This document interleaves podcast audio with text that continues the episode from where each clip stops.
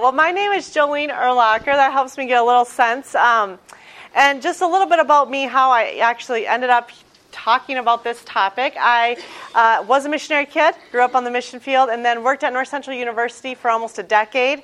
And while I was there, I really became interested in generational dynamics. Young people, how they differ from older people, how their needs and expectations were changing. And so I did a bunch of research on that, wrote a book on that. And then when my military husband took me away from North Central and the best job in the whole world, I was tease him about that.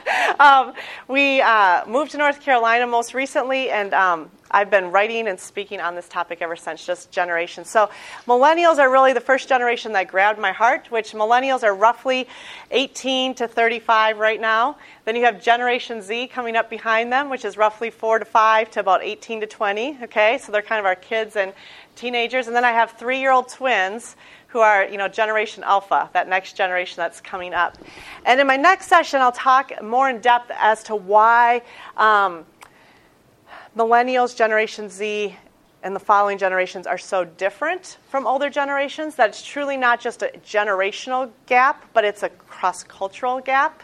There's really a different worldview and perspective that's emerging. Um, but here I want to kind of provide some of the nitty gritty of needs and expectations, uh, especially when we're trying to recruit these millennials into our ministries, right? Because uh, it can be really, really hard. So let's go ahead and open in prayer and then we'll jump in. Dear Lord, we just thank you for this opportunity to discuss and to learn and to engage in this topic. Lord, we thank you for how you design each generation for a divine purpose. And we just pray, God, that as we discuss this topic right now, that you would just give us specific and divine insight into our particular context, that God, you would give us strategies um, and just a heart to engage uh, each generation as they need. And Lord, may you just equip um, the next generation for effective leadership, Lord. In Jesus' name, Amen. Okay. Um, I also posted up here, I was supposed to, I don't have an announcer, so I was supposed to announce how to contact me. So here's my contact information if you're interested. Um, so, how to engage millennials as leaders. So, here uh, is a little bit of the breakdown. Okay, so we kind of, I kind of already reviewed this, but essentially, what has happened is right here around when millennials began to be born in the 1980s, is several things happened that were really significant. We had parenting trends that changed, okay, where we went kind of to really focusing on self-esteem and building kids' confidences, uh, a confidence. We also had um, technology began to develop in the you know late 80s, early 90s, and so it began to affect people being born in the 80s once they got into their teen years. Uh, we had globalization was happening, and then we had postmodernism kind of start to take root in popular culture with a lot of its ideas. So, really, while all generations have unique qualities about them, millennials and younger generations have some really unique qualities about them. And that makes them a little bit different when we look at employing them, when we look at ministering to them, and when we look at recruiting them as volunteers. It kind of requires some different strategies than uh, previous uh, generations. So let's just, I'm going to just highlight a couple of statistics to give us some framework. 91% of millennial employees don't expect to stay more than three years at any given job. Um, some numbers even place that lower. How long they do stay is even shorter than what they expect to stay. So when you think about building a ministry, okay, a job actually does what? Pays the money. okay, so there's some incentive there because most of them want a roof over their head, a car. Mostly want to be able to pay their cell phone bill, but they want they need money, right? Okay, but when you think about they're only committing up to three years to a job. Uh, to then think about trying to get them to make a commitment to a volunteer position becomes even more challenging. Uh, in 2015, bo- baby boomers were no longer the majority of the workforce. So, as of right now, millennials are the majority of the workforce, which means they're also the majority of our volunteer pool when we're looking at recruiting people. And so um, you have more boomers who are retiring, and maybe their lives are getting busy um, with other things. And so as boomers begin to retire or maybe not involved in the same ways, if we don't find ways to engage millennials, we're going to be short. And that's this is what corporations, workplaces are also experiencing, um, but it is especially relevant when you're looking at volunteers.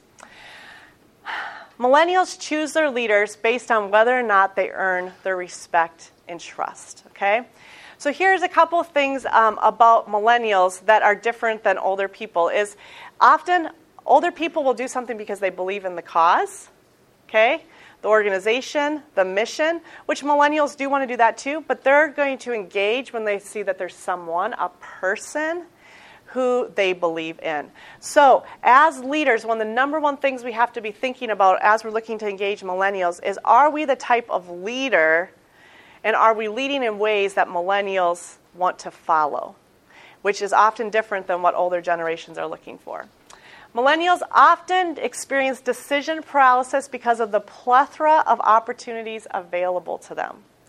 So, when you think about just how the world has emerged, you know, back in the day, if you graduated from college, you usually looked at, you know, the colleges that you knew someone who had gone to, or that was maybe down the road from your house, okay? Or you maybe joined the activities that were right in your community, uh, down the, you know, what your school offered. You made choices based on proximity. And now with the internet and the way that the world is functioning, you can look at when you search, um, you know, I work with missions agencies, and they're struggling to recruit millennials because when a millennial wants to go into missions, they search missions opportunities, and they get about 40 pages, right, of organizations. Versus my parents who went to the mission field, and they just went with the organization that was the that the missionary who had come through and speak, spoken at their church belonged to, right? That was the only connection they had. They couldn't go Google missions agencies. Okay? So as a result, millennials, all of us, but specifically millennials, when we're looking at recruitment, have so many opportunities at their fingertips. When they're looking at, I have, you know, five hours to volunteer in a week or in a month, and they're searching volunteer opportunities, I mean, the local church is where we just naturally went to plug in. We would volunteer at our school or at our church. Well, now there are 25 probably organizations that they could volunteer at within a five mile radius, and they all have online applications waiting for them to plug in. The hospital, the schools, the nonprofits, the local food shelf, you know, all these things. And they're aware of all these things. So often what happens is they feel like if I commit to working with you, Amy, now all of a sudden I've removed any opportunity to work with Rusty. So if Rusty needs me, but I've already told you I'm going to work for you, I have to say no to Rusty, but he really needs help. Okay? So there becomes this decision paralysis where it becomes really hard for them to commit to any opportunity. Does that make sense? So it's just too many choices. Millennials avoid making long term commitments because of volatile schedules, uncertain future, desire to prioritize relationships, and to allow for other possibilities. So, um, we often hear young people discussed as being uncommitted or not dedicated, okay? And th- these are the reasons why. Um, part of it is that allowing for other possibilities, that decision paralysis with so many opportunities available. Another one is a desire to prioritize relationships. So, relationships are of utmost value to young adults. People trump programs, right? They're going to take they're going to go for people over programs. So, if they've committed to a program, helping a program and someone that they know needs or wants them, they now have to prioritize a program over a person. And that is a conflict um, of interest for them. And so they want to make sure that they have flexibility in their lives to prioritize relationships. Um, uncertain future. This is a big one, okay? I, I was working with an organization last week and they asked young employees to commit for a certain number of years. And I was like, you, you've got to stop doing that because they don't, the world, the way the world could look in three years could be drastically different than it looks right now. We could have another economic recession. We could have a terrorist attack. Bernie Sanders could be president. You know, we have no idea what could happen, right? And millennials are used to the world changing. They had an idea of what they were going to do. They went to college.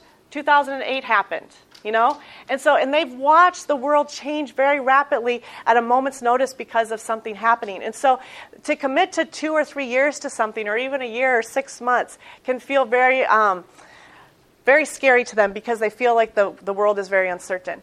And they have very volatile schedules, okay? And again, part of that is that technology. So, you know, if someone texts them an opportunity, hey, we decided to have a party tonight. Ah, I committed to help in youth group. Why did I do that, right? Because they don't plan their schedules months in advance. They very much are responsive to the opportunities that rise in the moment. So someone, you know, texts them or they see something on Facebook or someone posts something on Instagram, they're going to respond to those things.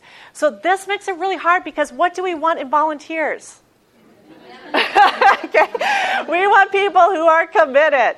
So when we have these dynamics, everything about how millennials function make it challenging to recruit them as volunteers.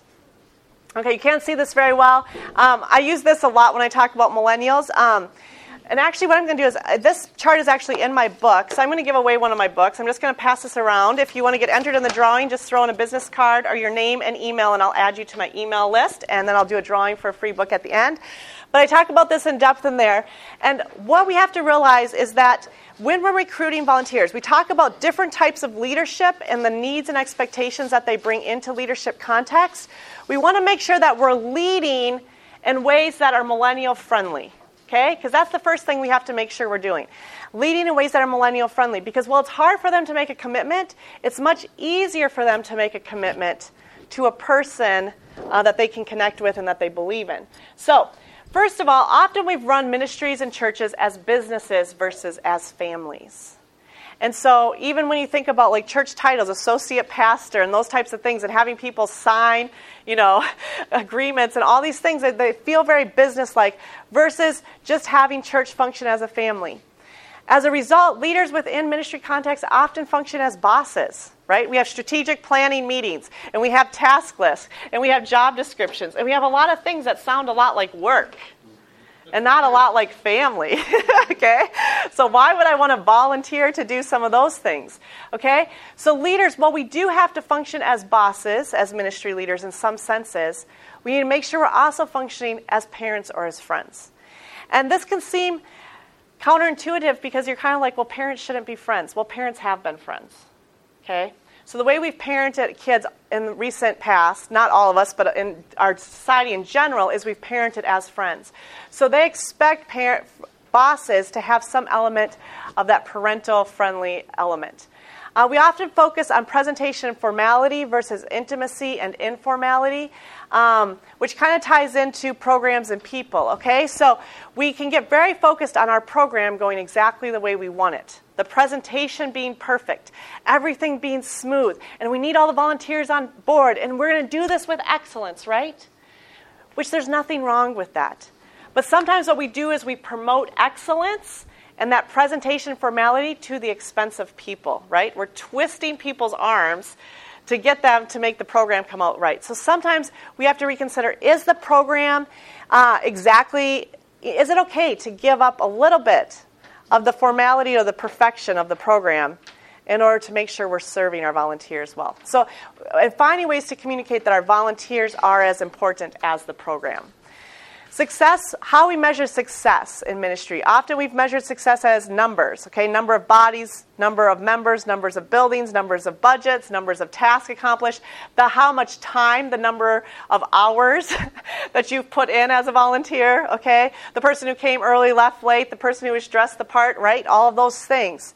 And many millennials are uh, measuring ministry success by spiritual personal growth, community relationships, service, and outreach. So they're not as concerned usually with do we have 50 kids in the youth group?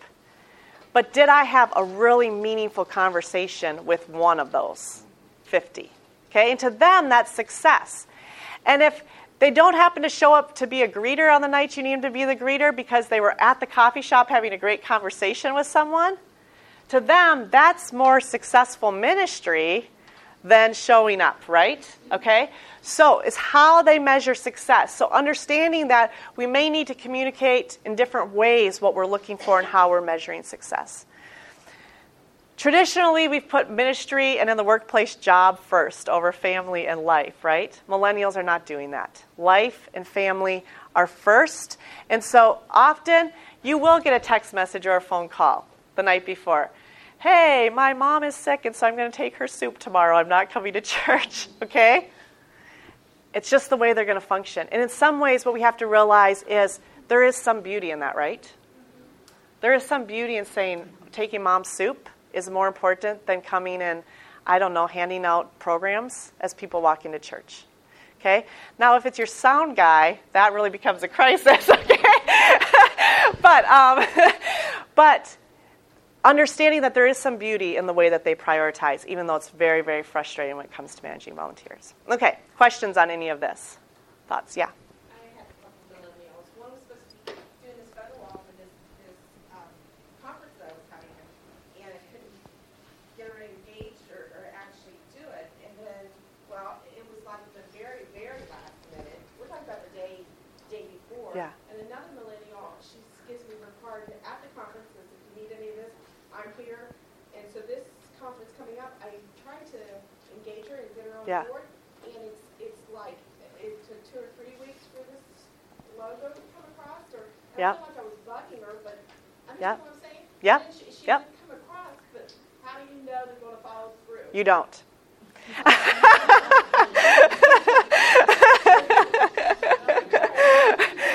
okay. Okay, here's here's a, okay. So let's we're going to get into this. Okay, great question. Let's come back to that. Okay, the follow through. Let's come back to the follow through. Other questions or comments? Yeah. Um, or a question. I am a millennial. I'm 30 and I'm running a millennial young Mhm. We don't really have any 18 year olds. So how, and we are struggling with like getting mm-hmm. people to volunteer. We created a servant team. People said they were going to do stuff and we asked for like six months commitment and stuff. You know, because I am a millennial. I love mm-hmm. being, I don't always love being in leadership. I've been voluntold. I use Yeah. that word a lot.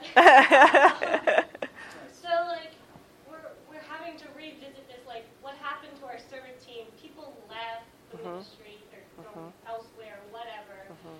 Um, you know, and transitions happen. Different people are being called other places. So the lack of drive, I guess, desire is an issue. Like you said. Oh yeah. yeah, Yep. I am a millennial, and I'm still running a millennial. Oh yeah. And have drive. You have drive. My husband has that. My husband and I have been called into the mission field, like overseas eventually, and we kind this kind of just into our lap as mm-hmm. transitions happened with leadership. Mm-hmm.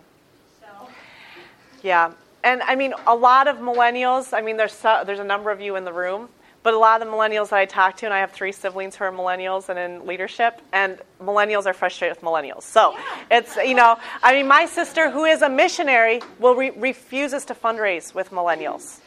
She's like, they're a waste of my time and energy. Oh. She's like, I can't afford it. I can't afford it. Literally, she's like, not not a waste of time and energy, and that they're not valuable, but she's like, I cannot afford it as a missionary because they, they want to talk with me and bond with me, but they don't want to give to me. And I, I don't have money. so I can't, I don't have time to buy a coffee with you when you make me pay for my own coffee. I don't have money, you know? So, um, so millennials across the board are, are frustrated with some of these dynamics, you know? So, I mean, it's going to be interesting to see as millennials ta- more and more take leadership positions. Um, or don't take leadership positions, and we don't have a succession plan, you know? So, yeah. in the situation where some of us have caught the vision, have Mm-hmm. taken ownership of a ministry because we believe in it. Yep. And then we've got Yep. I'll say the churchy word of like pew sitters, you know, Yep, yep. who, like, who have been in ministries before and volunteered and stuff, Mm-hmm. but we all get burnt out because my husband and I just stepped down for from doing BGMC once a month with the kids. Mm-hmm. Because like we're running our own ministry, so we have a one-year-old Yeah. and Yep. you know, Yep. Okay, so here's here's a couple of things to keep in mind. Part of what's happening, I was just talking to someone in the last workshop I did who's just, I mean, it is frustrating because here's what's happening. Okay, in the next workshop we'll talk about this more, but we're undergoing a major cultural shift in our in our culture. Okay, and what what is happening right now is we're in the middle of the earthquake. Okay, the plates are shifting. Okay, so we know what everything was before, but we can't even really start rebuilding yet. You know what I mean? Okay, so after an earthquake, you can start rebuilding, and often you actually build things better than they were before.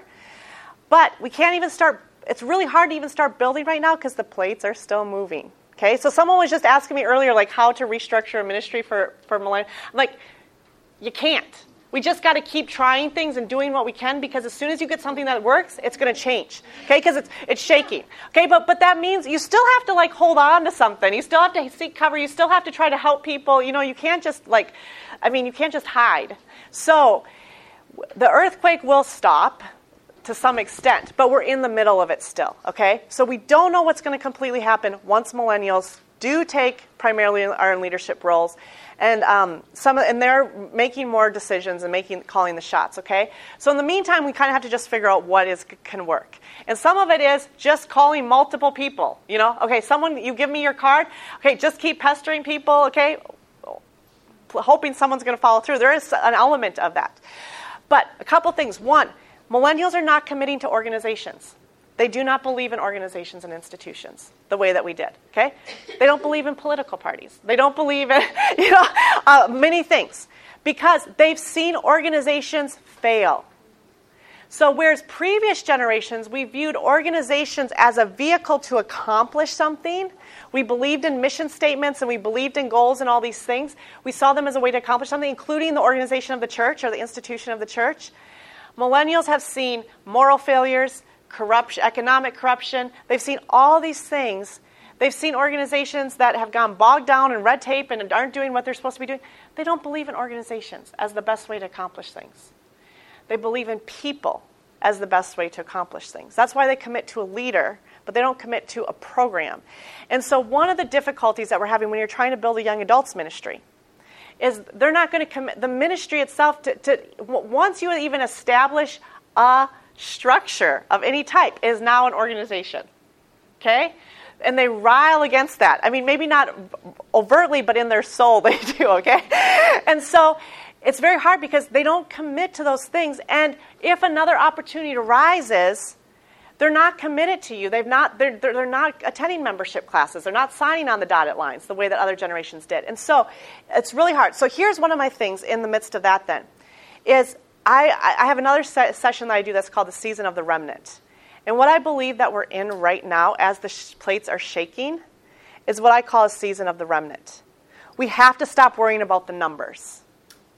Now, what's hard is when you're in, put in charge of a ministry, someone up the ladder of the hierarchy wants to know the numbers because they still function in this form of ministry. This is how we measure success. Okay? But as ministry leaders, let me just empower you, okay? Success, can, we cannot measure success in numbers right now. Because you could have 100 young adults at your, at your service one week. The next week, half of them lose their jobs, or their spouse loses their job, or they quit their job, or they never had a job, and now they're moving. Okay? So sometimes it's not even the fact that they want to leave but life circumstances cause them to leave, and so they're a very transient population, and they're gone. We're transitioning to a more relational yes.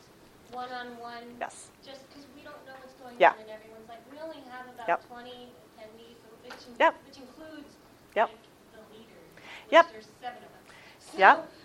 And so what I what I would recommend in that situation, stop doing meetings altogether or or limit them. You know, you might have to use them. Sometimes meetings are a gateway, you know, like a way to connect with people.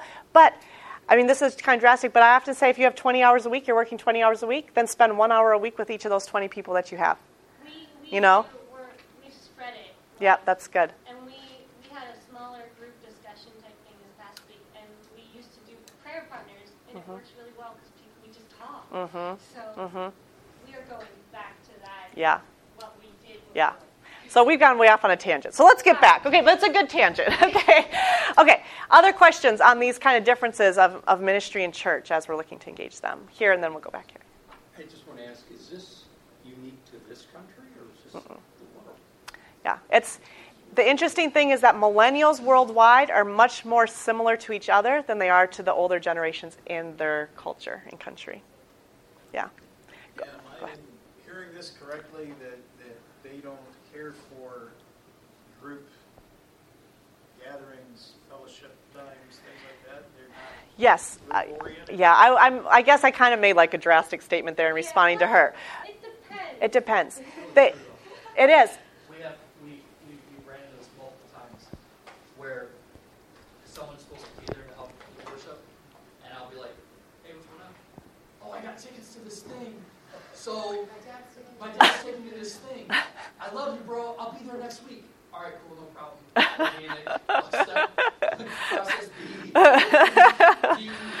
yeah, as my husband says, your primary alternate contingency and emergency plans all have to be in place, right? right. Right. Right. But let me respond to that question about the group because they're, they value the group if there's something in it for them in the group. Okay? So here's the things again, because they have so many options, okay, they're going to choose the things that they feel are investing in them important to them where they can invest and make a contribution or that they are being valued. And so, yes, they do small, uh, value small groups, but if it's a small group where you just come in and then there's a leader there who has an agenda and they want to teach you something and they're going to sit there and preach at you for an hour, they are never coming back. Nope. So, um, but if it's a leader who comes in and says, So tell me what's going on in your life this week, and you just care and you listen and you ask questions and you process with them, they'll be back. So it really depends on the type of group when you talk about group interaction. Okay, I want to get to you because you had your hand, hand up. So you might not be able to answer the question like in a short amount of time. So I'm a millennial working with someone, or you know, my, Yep. above me would be someone Yep. who has the business. Yep. Is there a way to say to them like, I need you to understand that like, not that it doesn't. I mean, I understand that the numbers are important. Yep. But that saying like, this is going. Or Yep. like, is there a way to say that? Sure. Like, I'll give you this. Give it to them. like Yeah. and knowing that Yeah. like yeah i can't get anyone to commit to anything because Yeah. i know why like i get it Right. i understand it Right. but at the same day i've got someone over me who's asking me Mhm. about the numbers and well, why Mhm. aren't you Yep. getting more people to volunteer and all that kind of stuff Yep. Because Yep. we've run into this before, I think how we approached it is just asking to be extremely vulnerable and be like, can I just be flat out vulnerable with you? You might not like what I'm saying, but I need you to hear this. Yeah. Because they do, they need to understand. Because I'm kind of the administrative person, kind Mhm. of like my husband Yep. running the show. But so I deal with the numbers and I deal with like, oh wow, it's the middle of winter. We have people here. Yeah. Our numbers always fall smaller in the winter anyway. It's freezing cold enough. right? Mm-hmm. So, but Which, but part of it, part of it, what I mean, part of it is some some leaders. You, I think you're. She's right. You need to have a conversation about it. Some leaders are going to be responsive and are going to be like, okay, then we need to reevaluate what how we measure success, how we're going to be running our ministry. Some of this is that we have to, you know, what you were saying about they call you and they're out. You're like, okay, what's Plan B? And it's going to affect this. It's going to affect our presentation, our formality. It's going to affect our program. Okay, but sometimes what we've done is we've held that that so sacred, so sacred that we're like, it is the world is falling apart. Our, you know, so and so didn't show up. Okay, well let's compromise. Let, let's adjust then. You have to make it organic. Okay, so because if you don't, and they feel like there's guilt, the relationship's broken, all these things because they prioritize something over the program, then the program is sacred and they are not important. So, um, so now there's some leaders who are getting this and are starting to change and be adapt. Okay, cool, ten people, let's do the ten people. That's the way it's going to work, you know. There's other leaders who are going to dig in their heels and say we've got to do it the way it's always been done. And what's happening is there's ministries who have a shelf life of ten years.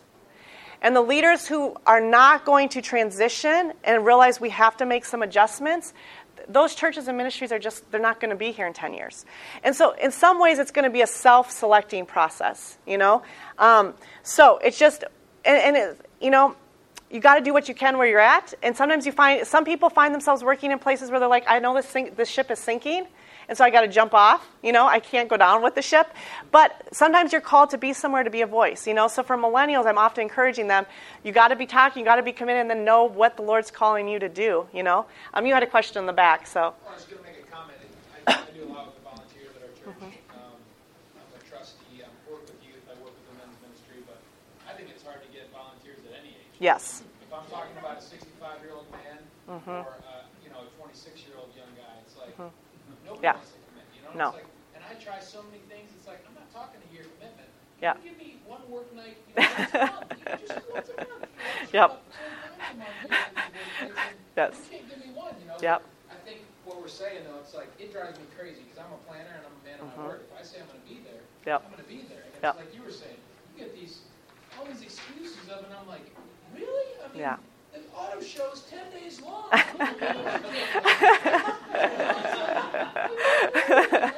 I, Yeah. I just think you know, Yeah. we got to move forward. But I think I just came to mind when you guys were talking. It's it's all about relationships. Yeah, it Because if I have a relationship with these guys, I don't have to do anything, and they start Mhm. texting me, Yeah. Todd, Yeah, I can't, or Yeah. I'm coming, or what can I do? And it's like, if I don't have a relationship with them, absolutely. I've Yeah. a long time ago. Yep, yep, So you you're abs- have that relationship. yeah, you're absolutely right. Okay, you had something, then we'll go back to. Uh, yeah, I just, I, I'm, I'm, ho- I hate, I hate to even ask this. Yeah. But I, I, I've kind of found that in that age group, they tend to be more consumers than producers. What do you, what, what do we do with that? Um, okay, I, I guess a couple of reaction, reactions to that. One is they didn't raise themselves, we raised them. Okay, so we can't blame them if they are consumers and not producers because they didn't, they didn't choose to be that. That's what they've been taught to be. Okay, so we, we can't blame them for it. Now, this, the second part of that um, is that sometimes it's the structure that causes them to be consumers versus producers. Okay, so like I was working with an organization recently where I met with the millennials and then I met with the the management. oh, so interesting! I love doing this. Okay, so w- what became evident was that the millennials, if they had an idea, it had to get approved five rungs up the ladder, then came back down five with whatever feedback there is budget, there's not budget, you're empowered to do it, blah blah blah. They could have a decision, but if several times they had implemented decisions and got in trouble for not asking if they could implement that decision. And so now they were here was the staff, all consumers. All consumers. They were done producing. So sometimes what happens is our our hierarchical, I don't have it on this presentation slide, but our hierarchical structure versus our organic open system way of doing things shuts down their productivity. They want to be able to just be empowered to do things and receive coaching and feedback on it, okay, not just be left to float, but to be given openness to do things. Um, and so sometimes they're, they're, they're consumers because we've shut down their productivity. So it's a combination of both things, okay? Um, uh, I was going to say something else on that, and it just slipped my mind. Okay, cool. Uh, let's go ahead and move on a little bit, and we can do some more questions as we go. So, how do we effectively engage millennials in ministry? I think we've kind of touched on some of it already. Um, here's a couple of things logistically when we talk basics, okay? Structure. Make the application process easy, straightforward, and fast. Okay? Sometimes churches have the most arduous application process. okay? I'm involved with the ministry at my church. I had to email the director three times before I could respond. I was talking to millennials. They have every week in the bulletin this ministry has a call for volunteers. Every week.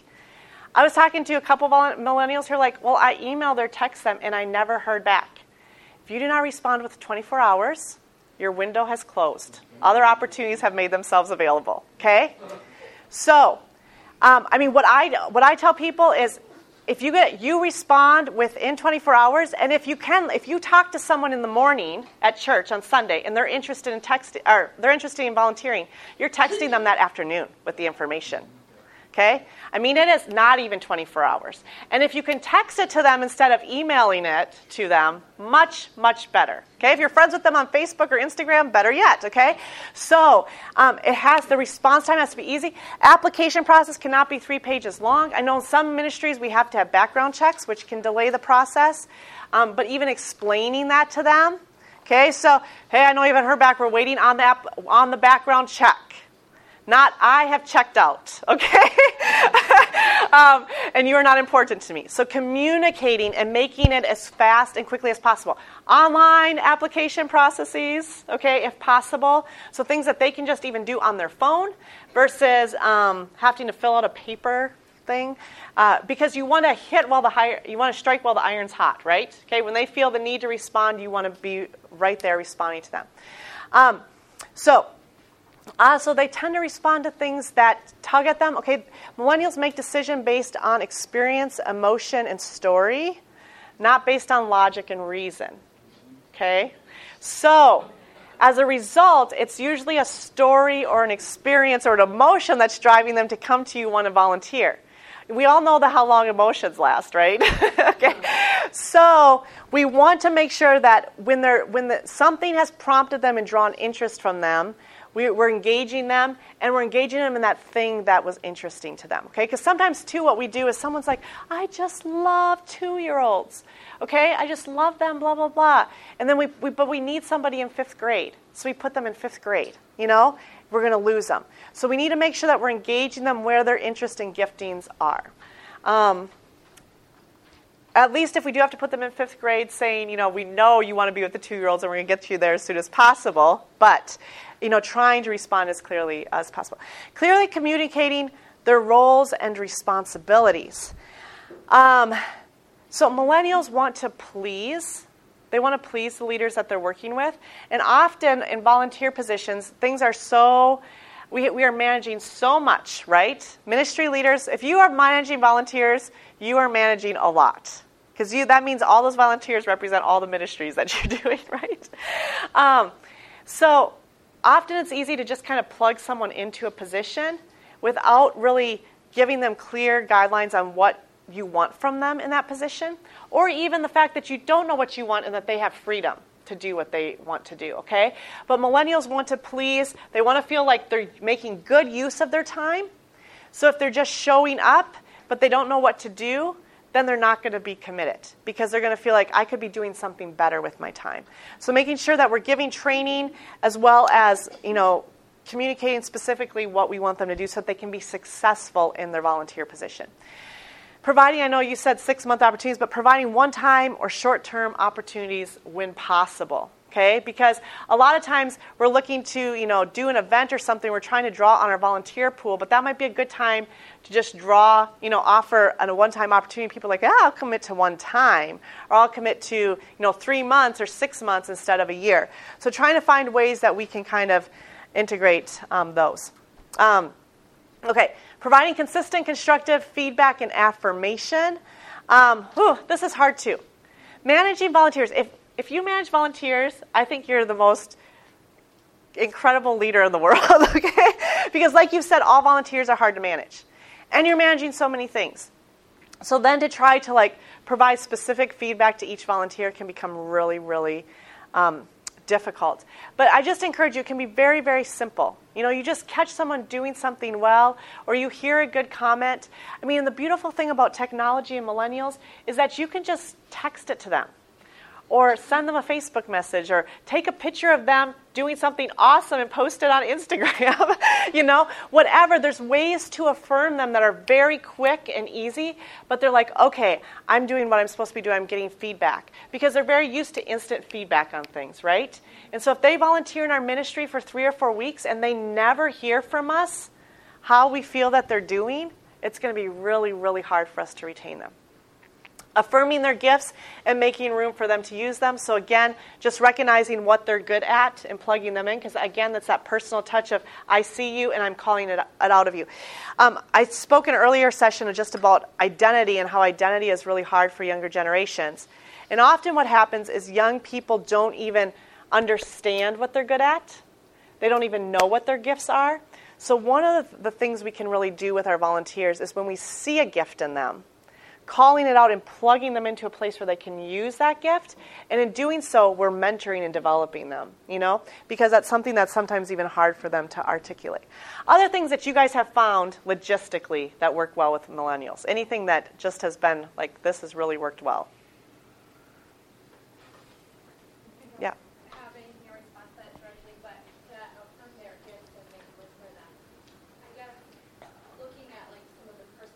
Mm-hmm. Does one of those work better for millennials? Yeah. To help them and you? Mm-hmm. I mean, my favorite one in ministry context is always going to be Strengths Finder. It's what I'm always going to default to because I feel like Strengths Finder echoes spiritual gifts. It also caters to the millennial sense of being special, okay, because it tells you here's what you're good at, your strengths, right? The other thing that I love about Strengths Finder is that there are leadership books that go along with it that tell you how to manage each type of strength. And so when I'm working with someone who I know their strengths and they're struggling or they're disconnecting, I can just pull that off the shelf and review okay, what do I need to do for this particular person to really help motivate them and encourage them? So that's my favorite one for ministry context is Strengths Finder. We, we use that in our. Okay. And it's really helpful for me. I have a psychology degree, mm-hmm. so it's really helpful for me to understand what everyone is. Yes. So I can love on them in the way that they need to be loved on. Yep. Because it's the opposite of Yep. Yep. Yep. And here's another great thing, okay? You provide Strengths Finder training, you provide the assessment, and you do training, and you do that for your volunteers. That is huge. Young people want to be developed, okay? That's a great way to invest back into them. You know, like if you, I mean, some of them may not commit to show up, but the ones who do, okay, you know, we're going to provide for our volunteers a strengths finder and we're going to do some training and we're going to develop you. Um, that can be a great way to give back, express appreciation to them because many of them are looking to be developed in some way. I mean, that's the thing. Um, one thing is to identify, right, the skills and Mhm. the Mhm. front of them. Mhm. The other thing that I have found is good is to put the challenge Yes. to them, so they are engaged. Because once they Mhm. lose that challenge, Yep. they lose interest. Yep. So that's why I mean they, they keep Mhm. coming back and saying, hey, I like this. So once they they get or achieve that challenge, try to find out the next one, so they continue. Yeah, yeah. I mean, managing millennials is very much like parenting or teaching K through 12. You know, it's like giving them enough that they feel confident, but then a challenge that they're growing. Um, and here's, I mean, I guess along those lines, one thing, you know, I had someone ask me recently, like, it's really hard to invest into a millennial when I know they're going to be gone in six months or a year. I said, you need to change your thinking, okay? What you have to think about is, I have six months to invest in this millennial before they leave me. And they take whatever I invest in them to the next place. So, what we have to start doing is thinking more kingdom mindedly. I am developing kingdom workers as, a, as millennials, okay? So, they may not work in my particular field, you know, but they're going to work in the field down the road. And hopefully, some millennials that someone's developing down the road will come to you, you know? And so, how are we developing them as kingdom workers? And even beginning to view our ministry teams. I mean, my husband does the security, um, the security team at our church, security parking logistics team at our church. Okay, that team, because we live in a military community, he's a special forces officer. Almost, we have like a hundred, over hundred military families in our community. His team is comprised of all of these, not all, but law enforcement, military, just you know, guys who like to you know go out and shoot their guns, who believe in Second Amendment rights. And, you know, that's his security team. He has he has young Marines on his team who are suffering from PTSD, who don't even like being in crowds. They don't even like being in the sanctuary. You know, but these guys, I mean, they are a team, and they are they're. I'm like, honey, you have a small group there. This is not a volunteer team. I mean, he has these millennials who are enlisted soldiers who are coming back, disenfranchised, frustrated, blah, blah, blah. But they would never, you would never get them into a small group. But they'll come work on the security team because they have to wear cool radios and all, you know, do all that stuff. But he, I, and there's weeks where he's like, oh my goodness, I have one guy and me. So he's at every service because he's like, my entire team just fell apart on me. I said, honey, stop caring. It doesn't matter.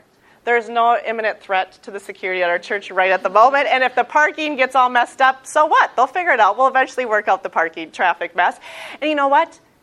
You are doing ministry. You have to view it as your this group is ministry. And if the tasks are not getting done, you have guys that are coming to church and they would never be at church any other way. So how can we make our and that's why I'm like with your young adults, you have seven leaders showing up those seven leaders become your priority. How do we develop these millennials that we have? The remnant. Okay? Who are around us right now? How do we develop them while they're here and then we let them go? You know, and if the programs suffer, they might suffer a little bit. Okay? They might suffer a little bit. And so we might have to evaluate is the presentation, the formality, and some of the things we're trying to do as essential as developing these, these volunteers. Okay? Um, so, oh, I didn't even realize that was my next point. Okay, good. I'm on my next point. Okay, so generally caring about volunteers as people, not just a means to a program, and really training our team leaders to do the same. So, how do we invest in them while we have them? Understanding that they are a transient, a transient group. Here's another big one developing a community on your volunteer team, viewing them as the ministry, not just fulfilling your ministry, but how do you develop a community? Because if, if they feel, remember those relationships, the people trump the programs? So if they begin to view the ministry team as a community and the people on that team as important relationships, then if I ditch the team, I'm not ditching the program, I'm ditching the people, right? So, team building is a big piece. How do we help foster them connecting, them feeling a sense of connectedness to each other as well as to us as we're leading them? Okay, as leaders, a couple of big things um, to be authentic, okay, and to be to be real, okay. So sometimes what's really okay is to communicate to millennials how how some of these things are making you feel. okay? So to be real, like, man, I, I see these giftings in you, blah, blah, blah. And it was really hard for me when you, you know, it's okay to be authentic.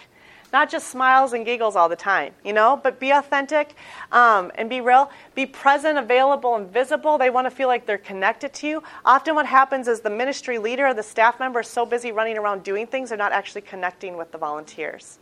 Okay? So, I mean, I just appreciate so much. We have children's ministry director at our church who runs around like a crazy lady. You know, we have 400 plus kids on a weekend. And I just, she will come by the classroom where I'm teaching and just pop and say hi. She'll bring a toy that she saw that she thought my three year olds might like. In the middle of running around like a crazy person, she just pops in the classrooms and she's just affirming affirming her volunteers in little ways, saying, You are important to me. But she's visible, she's available, she's present. And it just makes such a difference. Okay, and then a big thing is modeling and mentoring our, our st- volunteers, which again is so hard. But here's a big thing, okay? You're like, I don't have time to mentor. Okay, then model. Then model. Okay? So often what we need to do with young volunteers is explain why we're, you know, we're just used to, we're on a mission. We know what we're doing, we have a plan, we're moving forward okay? But they just see us running around. They don't even understand why we're doing what we're doing. So sometimes, this sounds really annoying, it's just narrating what you're doing, okay?